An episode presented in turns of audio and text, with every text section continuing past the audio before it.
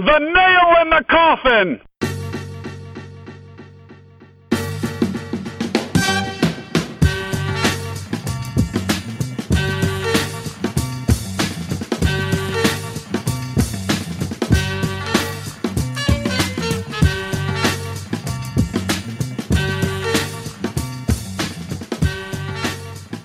Episode 53 of The Nail. We're recording on Thursday night, a snowy Thursday night, at least here on the east side of town. Uh, Trev, do you have anything on the ground over there? We have, I mean, a dusting. You can see a little bit, but nothing noticeable. Nothing worth talking about. That's, uh, oh, boy, you just rolled right into the theme this week. That, uh, that was a nice segue. Very smooth. Yeah, you like that? see what I did there? It all comes full circle. Ah, he's not the best in the business for nothing, folks. That's right, kids. All right, so here's the deal. Uh, the Cavs, after a small skid, look like they're back on track. Buckeyes aren't playing for like three weeks. Indians have not made any big offseason moves yet. I know they've been kind of rumored to be in the mix for a couple of big names. Um, and the Browns, of course, are the Browns. So, really, like Travis said, uh, nothing at the moment that's uh, really worth going in depth about. We don't have any guests lined up, so we are going to try something a little different. Uh, Travis and I are going to go back and forth, uh, just kind of emptying the chamber here on uh, any random thoughts we had and observations we've had on uh, the old fine world of Cleveland sports for the past few weeks. Uh, I'm not going to spend more than a, a couple minutes on any subject. And in honor of our favorite comedian turned sitcom star, Jerry Seinfeld, we are going to call this uh, What's the Deal? Um, and I promise you that will be the only god awful Seinfeld impression you hear in this entire episode. I've been putting. Is it just me? Is it? It's funny though. You mentioned that because when I hear "What's the deal," I don't even think of Jerry. I think of the time Kramer tried to do Jerry, and he was talking about packing peanuts, and all he could come up with was, "What is this stuff? Why do we need this stuff?" Well, there's that one, and then there's the other one when um, Kramer was in front of the uh, shower curtain or bed sheet or whatever that was hanging in Jerry's apartment, and he takes a wooden spoon and pretends he's a stand-up comedian. What's the deal with politics? And he, I don't get any of it. That's one that I don't think makes it to TBS very often because I don't think I've seen that one in years. Oh yeah, it was it was funny because I was looking it up and I was trying to think, you know, everybody always associates what's the deal with oh damn it, I already broke my promise of not doing that again. everybody always associates that line with Jerry, but he only said it like once or twice in the entire history of the show. All these yeah, other that people sounds about right. Everyone else just mocks him for all it. the other characters of the show kind of mocked him and, and did it in a in a joking way, I guess. And uh, George did it a bunch of times. Kramer did it a few times, and uh, yeah, George's best one was when he was pretending to be an architect. says, "Oh yeah, I'm a comedian. Oh, what do you do? A lot of that. What's the deal with sort of stuff." so, hole in your shoe. What is that? Canvas. All right. We could we could probably make a show out of this, but move on. Yes. Well, this moving is on from the this from is the, the, episode about nothing of the nail. So, um, you ready to give this a shot? All right, kick it off. All right. What's the deal with the Cavs rotation? So I'm I'm reading this morning, uh, early on, uh, the, the recaps and everything from last night's game at New York. Cavs blew out the Knicks, and Ty Lue, especially candid uh, to a shocking degree, I thought in the post game interview setting when he flat out admitted that the team doesn't have a backup point guard and their rotation is not going to be right until they get one. And I can't remember the last time I've seen a coach be that brutally honest about a glaring hole in their lineup. Thoughts? Do you think he's trying to? Do you think? Do you think the front office is on the same page and agrees with him, or do you think that's his way of sort of kicking their ass into gear and doing something about it? Um, Both. I mean, I agree with him. I think he does that. There was it was sort of weird because at the beginning of the season, it seemed like there was kind of like rumblings that um, Shumpert might be able to fill that role. And that's Um, really what they've been relying on.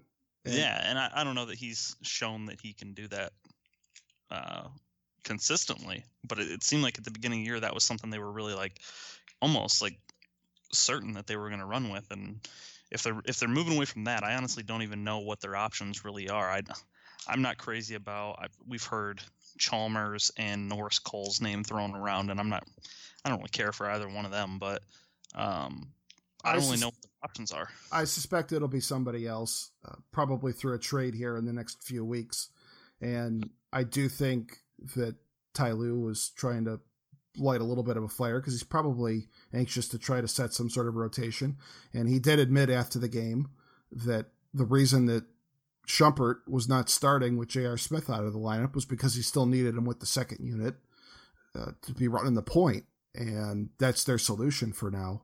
Which actually leads me, if you don't mind, I'm going to actually go with uh, a second one here. What's the deal with DeAndre Liggins? He uh, uh well traveled. I think he's actually like on his fourth team now with the Cavs, and got his second career start He's, I believe, 27 or 28 years old. And I got to tell you, I, I, was, uh, you know, he was this one of these end of the bench guys just trying to latch on and, and catch on with the team. And I've been pretty impressed with the work that he's done since JR went down earlier this week. And, and Liggins is, seems like he's found a role. And when he's in there with a bunch of established star players, it looks like he knows um, he's out there for defense and and to be aggressive and and to do the dirty work and kind of be a, a poor man's backcourt version of what Tristan Thompson does uh, in the post. Yeah, he's. Uh, I'll admit I haven't. Um, I haven't watched a ton lately just because of things that are going on. But yeah, when I see him on the floor, it just seems like he almost has this feeling of like the rec league guy who is playing way harder than everyone else, for lack of a better term. Like he's picking up guys to defend full court when nobody else is. Um, he's busting his ass, which I guess I mean, like you said, he's been on a lot of teams. He's he's never really found a spot, so that that's what you have to do in that position. Um, but it seems like, from what I've heard um, from other guys on the team, they seem to love his style. They seem to love the way that he plays. Um, so I guess if he can maybe use this this time of added minutes to carve out a little bit of a role for himself, that might be a little positive going forward. Yeah, and I'll say this, you know, it, it, Jordan McRae was the guy that got the first shot at this vacancy in the in the lineup the, for the first month or so, and didn't really do well with it. And I don't even think he got into the game last night. And if it, and if he did, it would have been in garbage time in the fourth quarter when it was a thirty point game.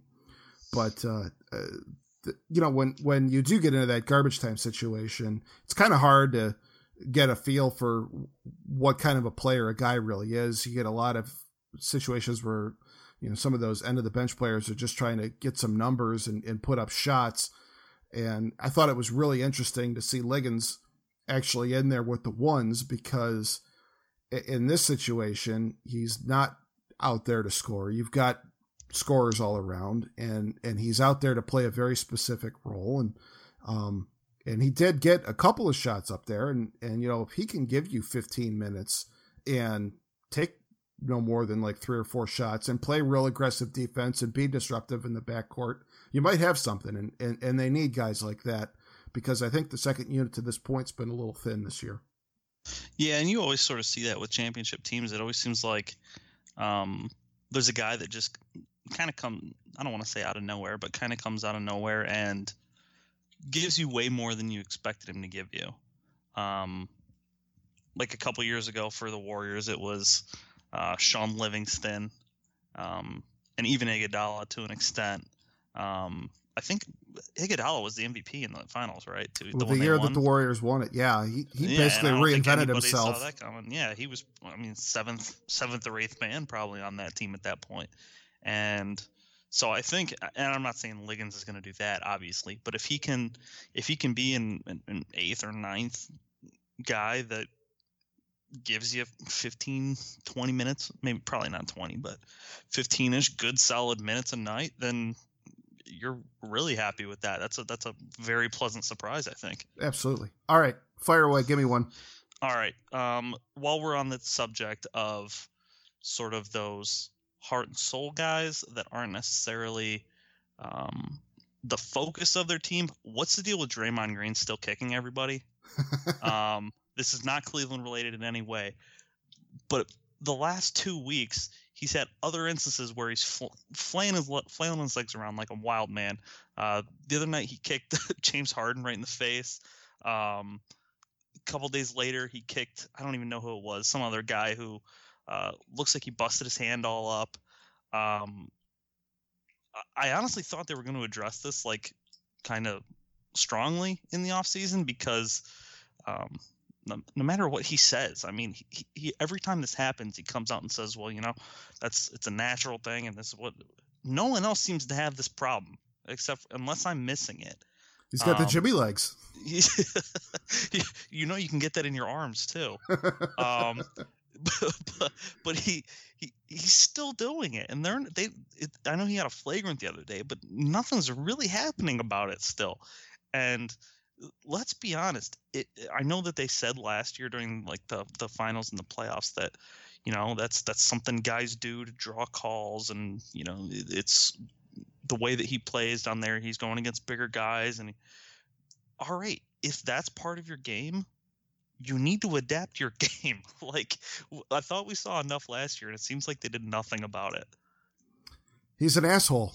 There's really nothing else I can say about it. Is that all it is, though? Like, cause yeah, I agree with you. He is, but I also love the way that he plays outside of that one thing. Well, I like. Why I just, do you? I think that's part this? of the package. Yeah, maybe. Yeah. Maybe. I guess so. But you would think at some point, coach got to pull him aside and say, you already cost us a game in the finals last year. You got to stop doing this shit because it's going to cost you again. And I think if you would talk to Warriors fans, they would say he flat out cost them the finals. Period. Because yeah, tough shit. Yeah, that's sorry about it. But uh, tough uh, shit. Yeah, yeah, if you ask Warriors fans, they probably want to forget that they blew a three to one lead in the finals. Uh, oh, glory days for us. Um, speaking of asshole moves, uh, what's the deal with the water bottle challenge? Did you, you you said you've not been paying close attention to the Cavs? Did you see what happened at the end of the fourth quarter last you night? Bastard, you stole one from me. Oh no. I had that one too. I have no idea what this is. I swear probably I honestly don't even know how long ago. It was probably like a year or so ago. I saw I was watching I went online and someone like shared this video and it was a kid in a talent show for like his high school and he walks out real slow and he does this big huge setup like like a magician like lining up his his trick or whatever and he goes up he steps up to a table and he flips this bottle and it lands and the crowd just went insane. And i think everyone was sort of in on the joke like yeah that's really stupid whatever. So we're to pretend it was really cool what he just did. And then now all of a sudden over the last like couple months everybody seems to be doing this and i don't fucking get it for the life of me. I saw the original video that you're describing. I had no idea this was still a thing. I thought the fad had kind of passed like i didn't even ago. know it was a fad. I thought it was a one-time thing that this kid did and it was kind of funny because he just kind of pulled this thing out of nowhere and did it but now it's like a thing that kids are doing a ton. It is apparently and uh, I, I just i was blown away to see the Cavs doing that on the bench while the game was going on and the ball was in play at the other end of the court and LeBron sliding across the floor off the bench, pulling the water bottle back when when they missed it or whatever. And um, did he stick it? Did he stick the landing with the bottle? Kyrie did after the game was over. LeBron, I don't think ever got it to stick, but you know it was just interesting because you know there was the whole dust up before the um, before the game a few weeks ago when when Phil Jackson made his comments, uh, kind of disrespectful things about some of LeBron's friends who are you know now running the, the business side of the operation and kind of downplaying their accomplishments. And um, there were some racial overtones to to that that I don't even think were necessarily intentional. And they asked LeBron going into the game yesterday if he'd take the opportunity to talk to Phil Jackson face to face now that they were in New York if he got the chance. And he said no. I think he spoke loud and clear with um, doing that while the game was going on after he had uh, just blown uh, Phil's team off the floor on national television in the world's most famous arena. On, on 10 shots and summarily took them out of the game before it was even close to over, essentially. Yeah.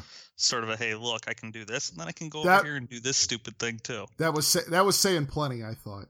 So yeah, yeah, right, well, I can agree with that. I sort of thought uh, thought the same thing. Well, I'm sorry I stole one of yours. So um, yeah, you, you, son of a bitch. Go ahead, move, move on.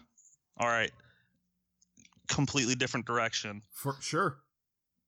What's the deal with all of a sudden everyone wanting to expand the playoffs again for college football?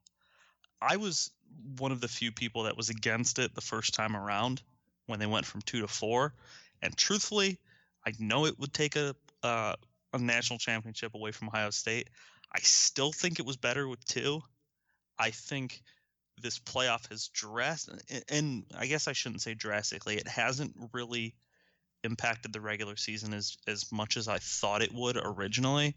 Um, but everyone seems to be saying now that we need to go to six teams or eight teams, which I think at that point, you you look at how that would have impacted the last reg- this this most current regular season. A lot of those games that were really exciting and we look forward to every week and and really made the season memorable would essentially be rendered meaningless. No one would care about them. They, it wouldn't matter who won them anymore. Like Ohio State, Michigan wouldn't matter. Um, Ohio State, Wisconsin wouldn't matter. Penn State, Michigan wouldn't really matter. Um, obviously, that was a huge blowout, so it doesn't really matter much, anyways. But um, there's so many games that all of a sudden it wouldn't really matter because that team would have gotten anyways, and you know who cares. Um, a, I can't be more strongly against the idea of six teams where two teams get a bye. I think that is horrible. If you were to expand, you'd have to go to eight teams, and at eight teams, I think you're letting teams in that don't deserve to play for a national championship. Your thoughts? I will go one further and say I don't think there were four teams this year that deserve to be playing for a national championship. I think, are you? I think there are only three, and I think I think Washington is going to get absolutely painted I agree. In their bowl game against Alabama. Um, I guess I, I really have a hard time justifying anybody getting in over them. But at the same time, I don't really think they're the fourth best team in the country. And if they are, I think that's more of an indictment on the state of college football this year. I think we've got uh, three really good teams that that deserve a shot at it, and somebody just won the lottery to get the fourth spot. And I I guess in that respect, I could kind of see where six might make sense because I don't really think Washington's any better than Penn State or Michigan. So why do they get to play six, for it? You're giving you're giving such an advantage to those one and two teams. Oh, you absolutely just, are. you just and, subjectively decided. And this year, and this year, because Alabama ran the table and an admittedly weak SEC, uh, being the only power conference team that went undefeated, uh, maybe they deserve a bye. I don't know, but at that point, I think, you know, everybody on Sunday when they announced the brackets uh, kind of collectively shrugged at the the notion that Ohio State dropped from 2 to 3 because it was like, well, what's the difference? They're still playing in the same bowl game and now they're going to probably wear their white jersey instead of their scarlet one and maybe they'll stay in a different hotel and uh, use the visitors locker room at uh, the Fiesta Bowl, but ostensibly there's no difference otherwise.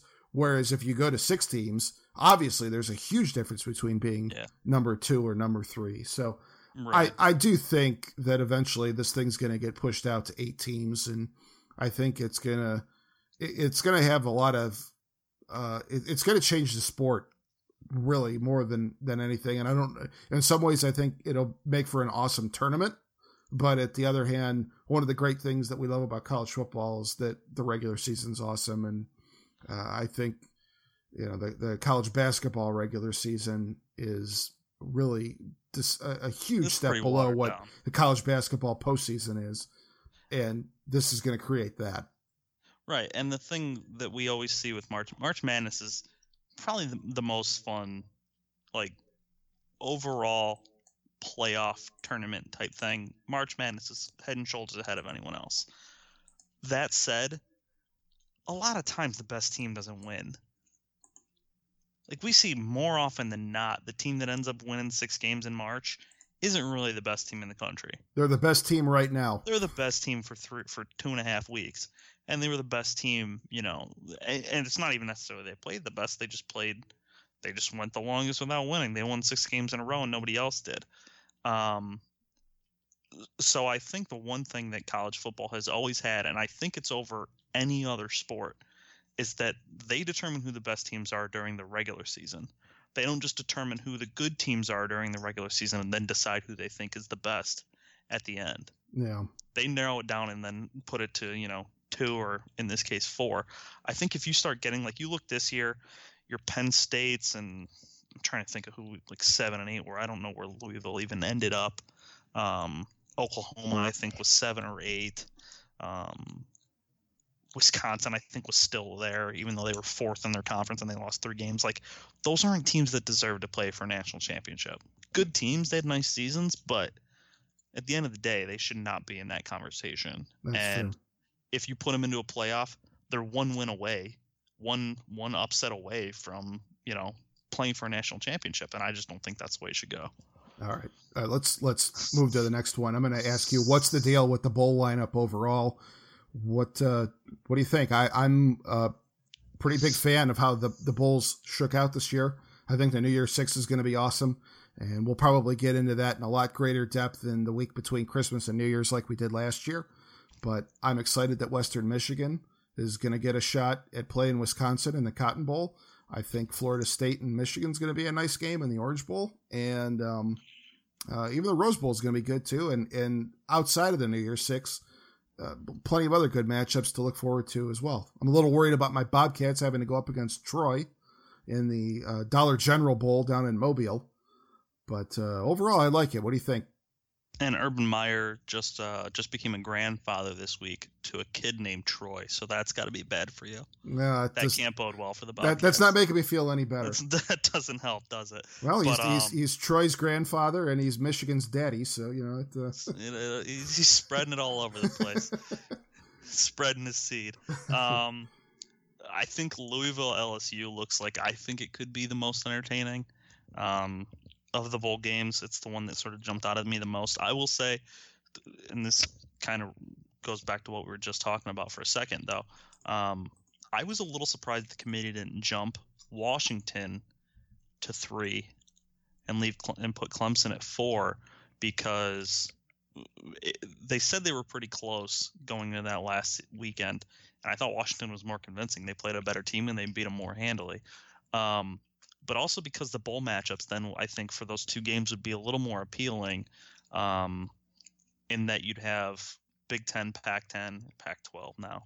Um, matchup in one of the games, which gives that sort of Rose Bowl feel to it. And then on the other side, you'd have a rematch of last year's title game. Hmm. Um, so I was a little surprised they didn't do that. But that said, I'm with you. I think the bowl lineup has a lot of pretty good matchups to it. It's kind of interesting how this playoff has, I think, made the secondary bowls less meaningful. Like the those those BCS bowls don't carry the cachet that they used to.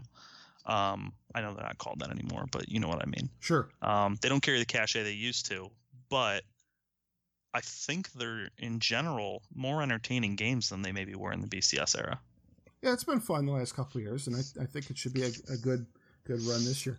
I have one more college related college football related topic, but uh, I, I I'm going to give you the opportunity here. Do you want to jump in with one? Um, yeah, what's the deal with teams still hiring Lane Kiffin as a head coach? Haven't haven't we figured out that that doesn't work, especially a school like Houston that, from what we saw, um, and I don't know if you saw this, but when Tom Herman got hired away, there there was a, a pretty vocal contingent in the Houston Booster uh, agency uh, that were very angry that he was leaving after two years. Um, so the fact that they would go to a guy like Lane Kiffin, who clearly is always looking for his next spot, um, doesn't really. Uh, I don't know that he ever really gets fully invested anywhere he goes. Um, you look at the jobs he's done everywhere; it's been pretty incomplete. He's left them in a bad place. In most cases, worse than he found them. Um, and just as a head coach, I just I, he's shown that I I don't know what else he needs to do like to show you that he's not capable of being a good head coach. Um, I think he's a good offensive coordinator, decent offensive coordinator. Although, truthfully, I haven't been, I haven't been impressed with Alabama's offense this year, um, or years past since he's been there. So, what's the deal with that?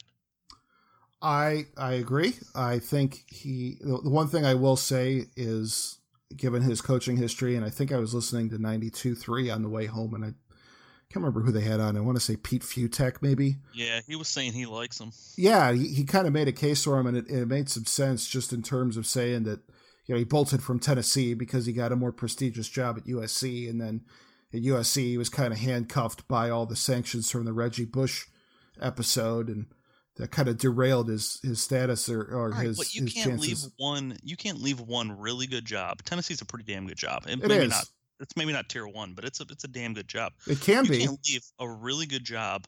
Say I'm going to this one because it's a better job, and then when you get there, say, "Oh, but I got these things I got to deal with, so it's not really that much better of a job. I got this other stuff that's going to make it hard for me to do this job." Like I, I I will say this: he he's got a lot to prove, and if Houston he's been riding the last name Kiffin his whole career. Let's be honest. and if if Houston really wants somebody with some staying power and is going to be in it for the long haul, that's probably not the guy that's going to be the right fit for that program, and he should probably be looking elsewhere.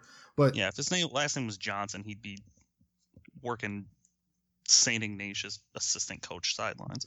well, I don't know. Ch- Chico Kyle has been. Uh, Yeah, he runs a tight ship. He would never let that guy around his players. I I yeah, I highly doubt it. All right. Well, speaking of coaches jumping around, what's the deal with Rich Rodriguez? And the reason I bring up Rich Rod is it was I, I saw a great story today at lunchtime. Ten years ago today, I had no recollection of this whatsoever, but ten years ago today, there was a story that broke that he was going to be the next coach at Alabama, and something broke down in the negotiations.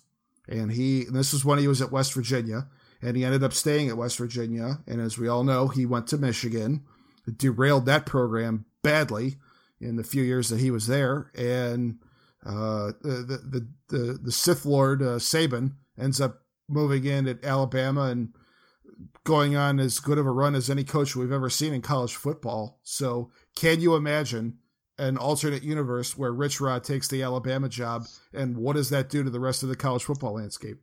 My goodness, that is that is wow, that's stunning. Um, I have no idea. I honestly I didn't see this article, and I'm upset that you didn't send it to me so I could prepare and brace myself for that scenario a little better. Well, what's the deal with that? Um, I know. I have no clue. I mean, obviously, he didn't work at Michigan, and I think Alabama is is very similar in the way it needs to be run to be successful, um, because their their definition of success is is head and shoulders ahead of anywhere like a West Virginia or in Arizona. He's gone Arizona and he's had a pretty good run there. He's a nice pl- he's a nice coach there, you know. Um, they're not winning the conference or anything, but it's an improvement over what they'd normally have.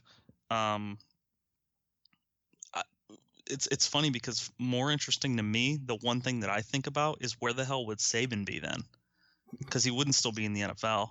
No, he was. He came from Miami. I think he had still been with the Dolphins, and I I don't think he was going to last in the NFL with, Yeah. with his style. So So I honestly have no idea. It's real. That's that's a hell of a question.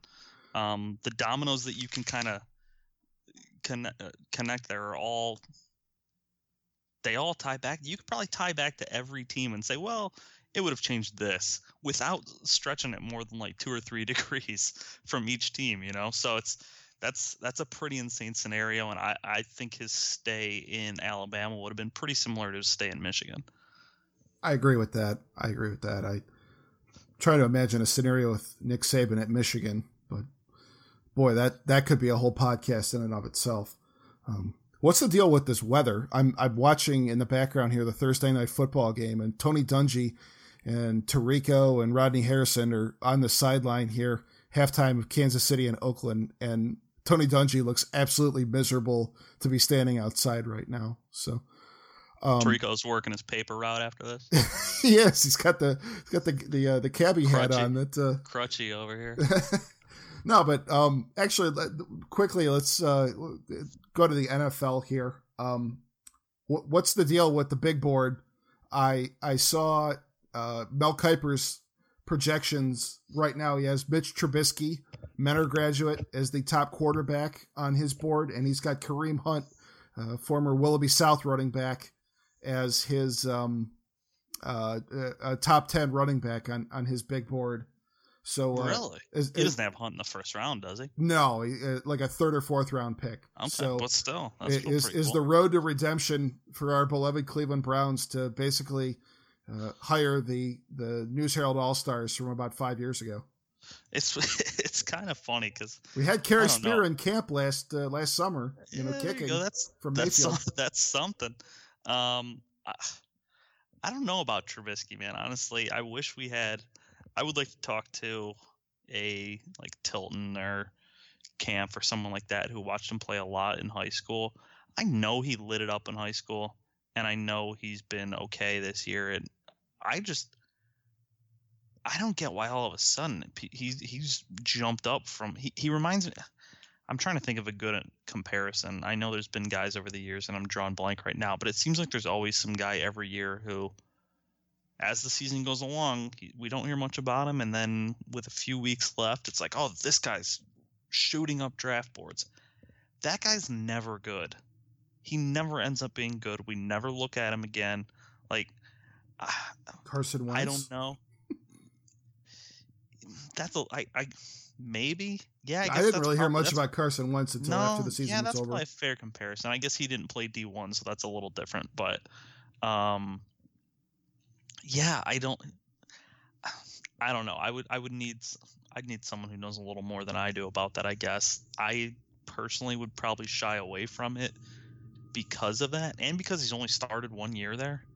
Um, that's a bit concerning to me as well. Um, so I don't know. What do you think?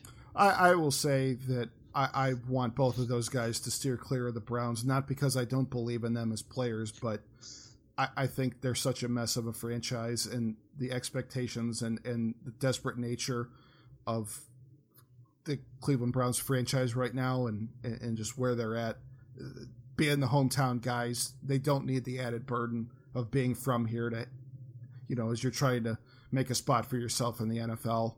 Uh, let those guys go flourish somewhere else. Don't put that on them. They they they, they grew up around here, and it's going to be hard enough for whoever does come in here. You don't need the hometown savior uh, angle weighing on you as well. So yeah, I, am kind of tongue in cheek when I say uh, bring bring them in. It, that that was not a, a serious suggestion. So for their sake, yeah. and if they're going to be successful in the NFL, I'd be just fine seeing them go to uh, other cities when they get drafted.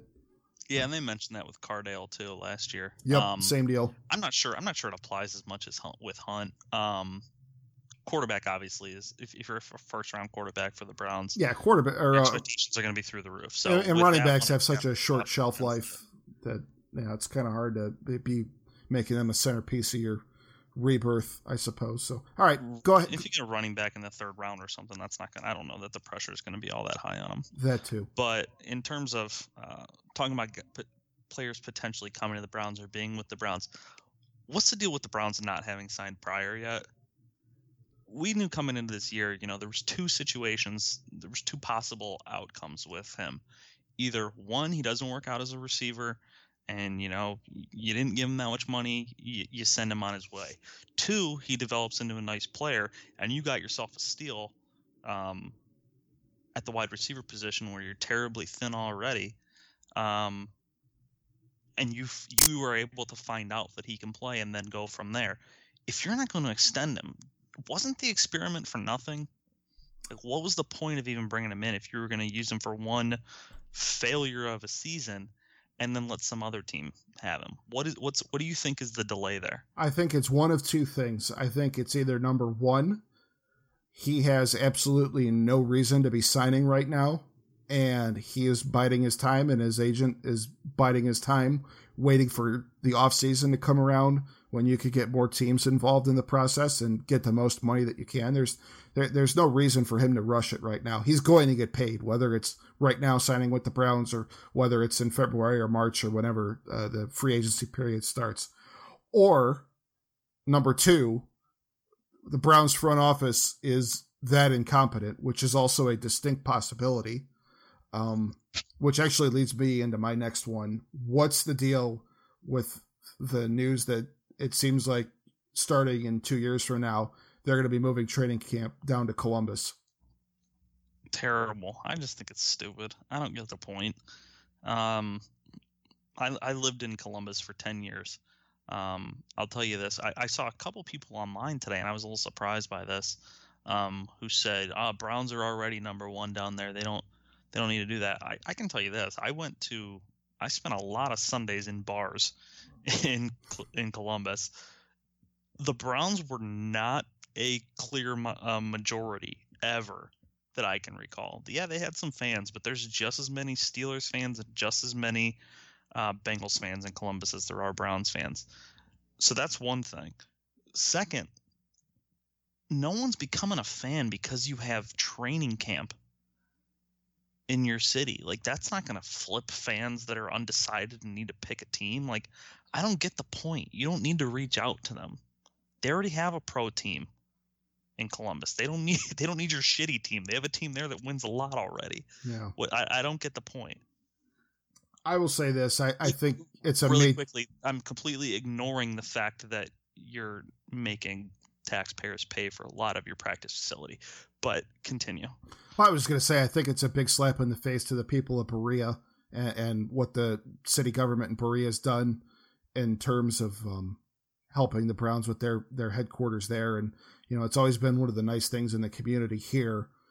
I mean, there's so much. It's expensive to go to an NFL game. Although I guess if you just wait until about week four, you could probably get into the Brown Stadium for a, a song and a dance. But um, I, I, do think there there's a fun tradition that a lot of the diehards have of going to training camp. I I went to training camp uh, for a day a few years ago. I got to kind of do some behind the scenes things with um because you know friend of a friend and and all that and uh, it was interesting and it's fun and um, I, I, think the Browns are woefully misguided if they're going to be spending so much time trying to make an effort to grow their fan base in other parts of the state when they're rapidly losing people here on their home turf and you know it's like we talked about a few weeks ago and just what a depressing atmosphere it is down there and just how indifferent people seem like they are when they go to these games anymore. I, I think we're finally reaching that point where the fan base in Northeast Ohio is kind of broken a little bit and, and reached their, their tipping point. And doing this, I, I, know I thought it was kind of odd that they were trying to spin it. The statement that they put out today was talking about how they're trying to really prioritize football operations. I know a lot of other teams have their training camps in other cities I don't know functionally how that's going to make the Browns any better from a football standpoint. And it just really reeks of being a marketing thing. And like you said, not even a great one at that. And it just feels like it's going to do more harm than good. So, like, can you imagine a scenario where, like, if you, if you're really, and the only reason I can see this this being a thing is that they want to sort of appeal to the the undecided voter in Columbus, if you're a fan in Columbus and you're trying to decide between the three regional teams, training camp isn't going to be something that weighs heavily in that decision. No, it's a fun thing to do if you're already a fan of the team, but it's not going to be the kind of thing that's going to get you to change allegiances or, or pick right. that side. Right. And if, if the people are still fans of the Browns, guess what? You're not going to lose them you've done everything you could over the past 10 years to lose them and if they're still around you don't need to do anything else so what's the well, i just don't get the point nothing about it makes sense to me um, and i hope whatever facility they end up going with and how that that works out for them they, they're going to pour a bunch of money into it i hope whatever they do um, the facility is at least useful um, and benefits the community a lot more for the other 50 weeks out of the year. Sounds like that would be part of the plan. And, and they did say that 11 months of the year, it would be a community center that would be used um, for other purposes. So I, I, guess the silver lining is that, but I don't know. I'm sure that goes without saying. And I've seen, I, we always see that a lot, but I feel like a lot of times like, oh yeah, it's going to be a, a community thing. And then it's never actually available for the communities to use when they need it. So, um, I guess I'm I don't know. I'm not going to pile on too much on that already, but um, I saw a thing online. They're like, oh yeah, the Browns are going to pay five million, and uh, someone's going to pay five million, and then the city's going to pay fifteen million, and then someone showed. they said, here's what's going to happen, and then they showed a uh, Jimmy Haslam's net worth of like four billion dollars, and they're like, why does this guy need the city to pay for his fucking practice facility again? But that is what it is. What are you going to do? That's that's right. politics. Well, I'm I'm all too happy to move on from our, our dumpster fire of a football team. If uh, you have any other topics you'd like to shift to, fire away. Otherwise, I've definitely got a couple more I'd like to get to. What is the deal with this perfect season parade? It seems like it's caught a bunch of it's picked up steam in the last couple days for some reason. Um, and if those that are listening, if you're not aware, there's there's a guy on Twitter whose name is McNeil uh, slash uh, reflog18. Um, he's pretty funny. He often does like polls. He does a lot of like polls and tournaments and things on Twitter about random shit, basically. But seems like a pretty funny guy. Like I follow him. I've interacted with him a few times on there. Um, he started this this perfect season, and I put air quotes around the perfect if you couldn't hear them. I was doing them. Um, to to celebrate, and and he he points out that yeah, it's not really celebrating; it's just showing that we're still passionate about the Browns or whatever. Um, but to commemorate them going 0 16, and for the life of me, I can't really get it. I think it's a horrible idea. I read an interview with him on Waiting for Next Year today, and even after he explained it, I still don't get it. And it just it, it I don't know I what it's. I think it's an idea that kind of got away from him. I think he like mentioned it at one time. Someone's like, "Oh, that'd be funny," and he's like, "Oh yeah, it'd be funny." Right. And they, before he knew it, it's like, "Oh shit, we're we're really gonna try to do this." And and, and I again, I like I, I kind of wanted to be on his side because I've seen it, and I don't know the guy from Adam. If he was standing in front of me, I would have no idea who he is. But he seems like a nice guy. Like he seems pretty smart. He's pretty funny, entertaining, engaging online. Like not like a troll. Like not some asshole on Twitter like me. Um, so I wanted to. I, I kind of initially wanted to get behind the idea, and just I can't do it. I can't force myself to do it. I just don't know like what it's accomplishing, and I, I, I like the Browns aren't going to try harder to be better because a bunch of goofballs are marching around their stadium after they go 0 16. I just I I want this. This was a lost season from the get go. I went into this year thinking it was going to be a lost season. We we knew as soon as this was going to be, they, as soon as they drew the line in the sand and said this was going to be a long rebuild and it was going to be a long process and there was going to be ugly days to go through. I, I knew that this year was going to be bad and this was about the worst version of it that you could possibly have. But I I just I knew from the day of the opening kickoff that the best day of the season would be the Monday after week 17 because that uh, that would be when we could Tuesday because Mondays have uh, Coach Sam. So best days best days are Tuesdays. well, there you go.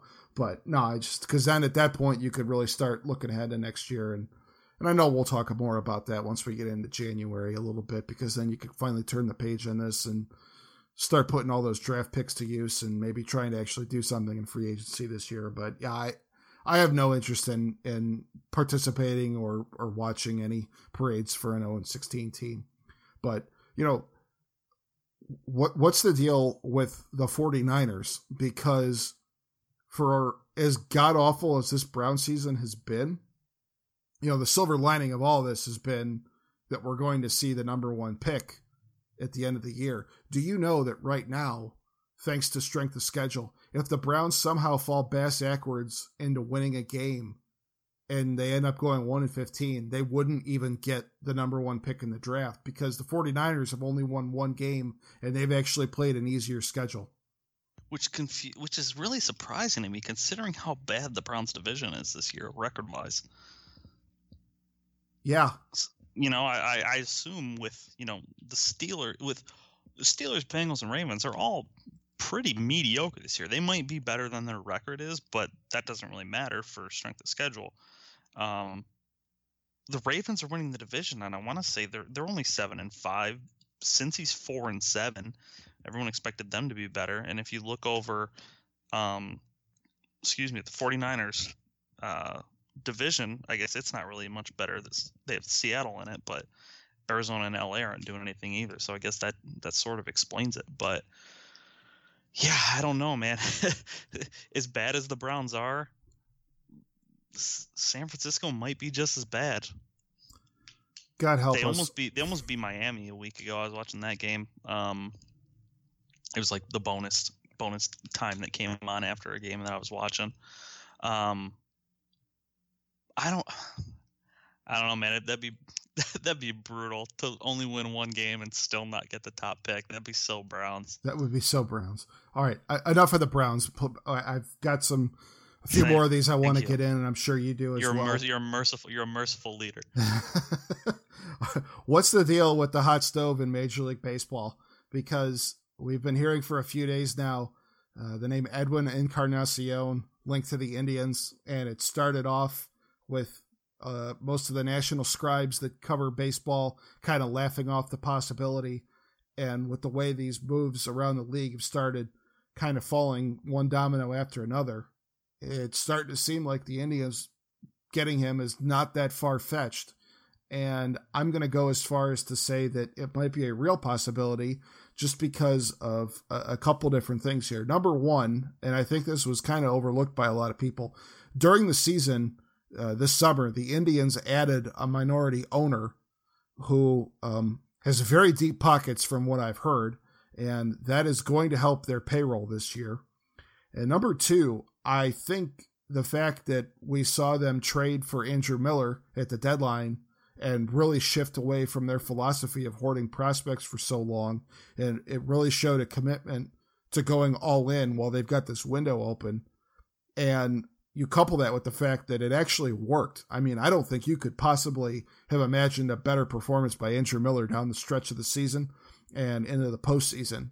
So taking a gamble, having a payoff. I know they didn't win the World Series, but I mean, it certainly wasn't his fault. I mean, he he pitched phenomenally so to to be rewarded for that, I think the Indians kind of have had a shift in philosophy, and they've got more money to to play with now. And you know, I think they got some extra money from that World Series run as well, with all the playoff home games they had. So uh, the money is there, and other suitors for Encarnacion are not. Um, so I don't know. I, I think it could actually happen, and and he right now is the biggest bat on the market. Yeah, it's funny. I heard that he turned down four years, eighty million from Toronto, and then the Indians were hesitant to offer him. I'm not sure if they did or what. I don't know what it is, but then it sounded like the starting point with the Indians was three years, sixty million. So I don't really get why, and it might not might not be true that he got the the original offer for 80 million from Toronto, but I'm not sure why he would have turned that down because it doesn't seem like he's going to get that much from anyone. Um, but yeah, I'm with you. It seems like um, for for all of the questions around whether the Indians will be able to re-sign Napoli, um, Encarnacion would kind of make that a moot point. I think. Oh yeah, if they get Encarnacion, then Napoli's gone. Na- Napoli, um, excuse me, Napoli would be the, the the plan B here.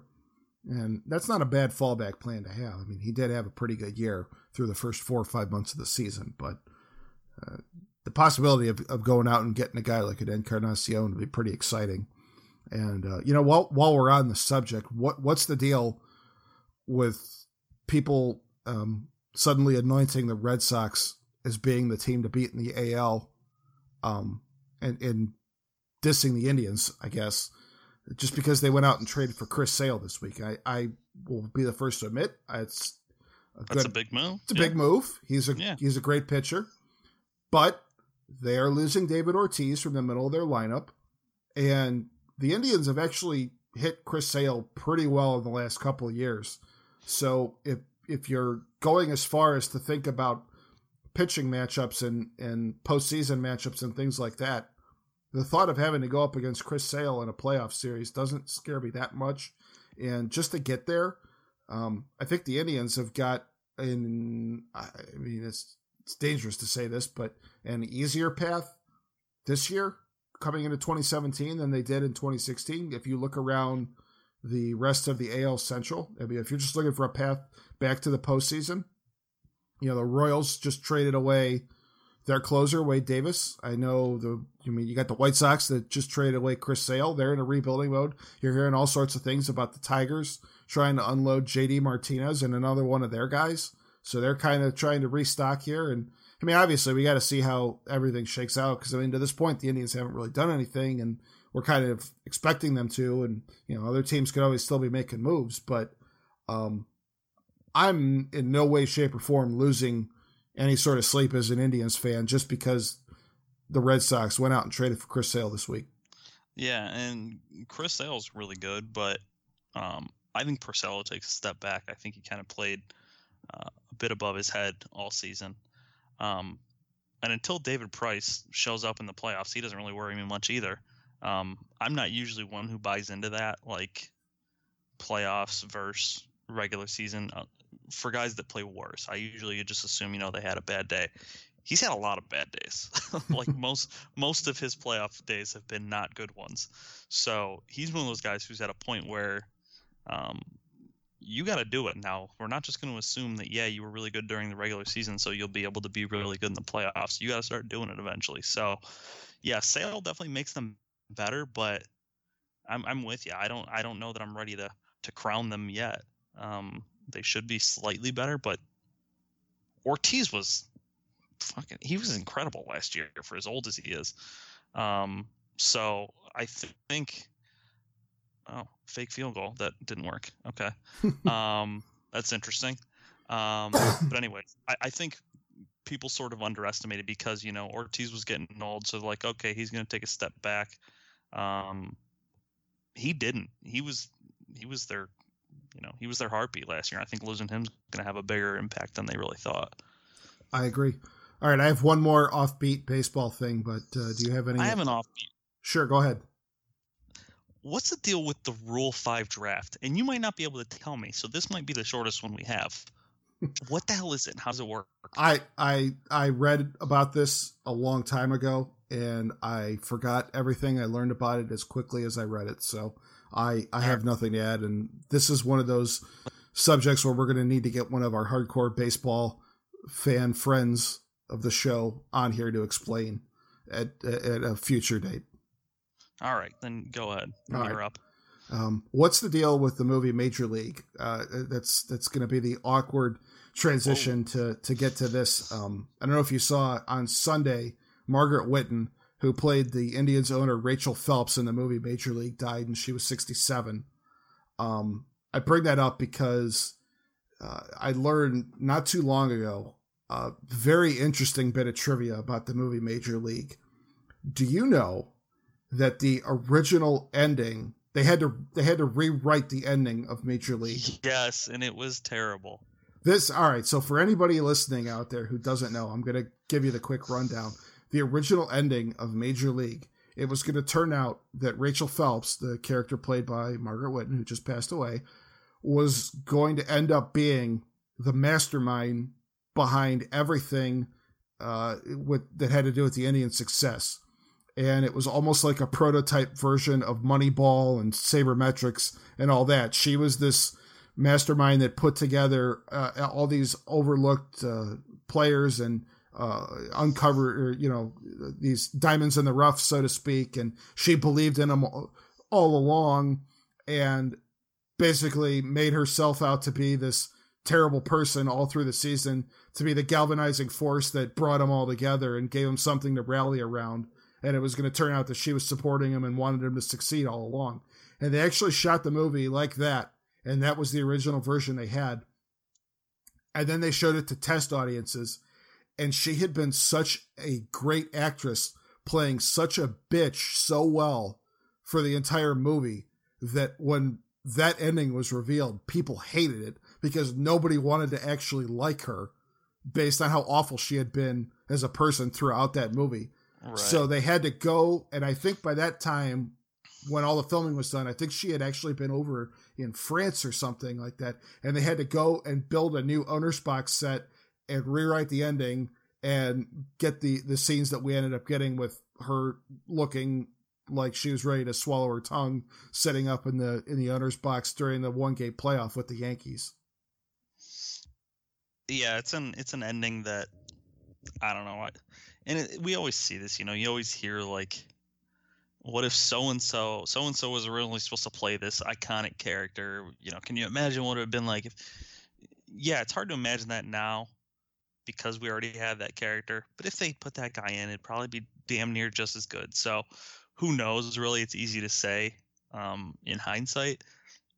But I can't imagine that movie being any different in terms of um, specifically around her character suddenly being some sort of, you know, genius who really believed in these guys all along. It's just it, no. It, There's it absolutely no chance that was, there's no chance that movie, that movie stood for. There's no chance that movie gets the cult classic status that it gets. I I think so much of that. I think it looks more. I think it turns into a uh, a draft day. You yeah, know, everyone's like, yeah, all right, whatever, it's fine. Yeah, exactly. I, I think there's such a a satisfying like stick it to the man thing that all these underdogs are rallying around and and and seeing somebody get their comeuppance that, that was so satisfying, even if you're not a Clevelander and you're not an Indians fan. I think there was something that was really relatable for just sports fans and, and just everyday people in general. I'm fading here. Um, right. That, uh, you know, you would not have had had she suddenly turned out to be the, the, the good guy at the end. So they made the right move by going the extra mile and reshooting that ending and, and rewriting the whole deal. So I agree. Thank thank God they didn't go with that. All right. Any more that you want to get out? I think I'm out. Well, you got anything left? I, I do, but I, I feel like we've we've kind of hit a good stopping point here. We uh, we made it. All right. It's going to be a nice. slow week, like but you know what? I, I feel good. I, I think this turned out all right. I liked it. Yeah, and I found the uh, I found the alternate ending. We'll be sure to put that up on the uh, up on the Facebook page for those who haven't seen it. Oh, that's actually available. Yeah. Oh, oh yeah, I've never actually it. seen it's it. on there. Oh yeah. No shit. Oh, yeah, Post that. Post yeah. that. Damn it. Um, post right. it on. Yeah, our... I'll put that up. Yeah, I'll put that up on the on the Facebook page after we get off here because it's kind of. I mean, it's funny. You'll watch it and you'll feel like you'll feel a little dirty afterwards. Like, ugh, this, they actually put this on film and it's it's horrible. Wow. So it's, it's a little cringeworthy. It's it's kind of funny, but uh, yeah, we'll put that up once we get off here. All right. Well, there you go. Yet another good reason for you to go to our Facebook page, facebook.com slash the nail podcast. You could see the never uh, released ending to original ending to Major League. And um, that'll be good stuff. I'm looking forward to checking that out because as much as I had read about that story, I never actually saw the the footage. So that's really interesting to me. Good, good shit, man. Definitely get that posted. All right. Well, um, as always, you can subscribe to our show on iTunes or Stitcher or Google Play. Our website where you can stream all of our past episodes, thenailpodcast.com. Go like our Facebook page when you go check out uh, the Major League original ending. And uh, Trav and I will be back next week and uh, I guess we will talk to you then.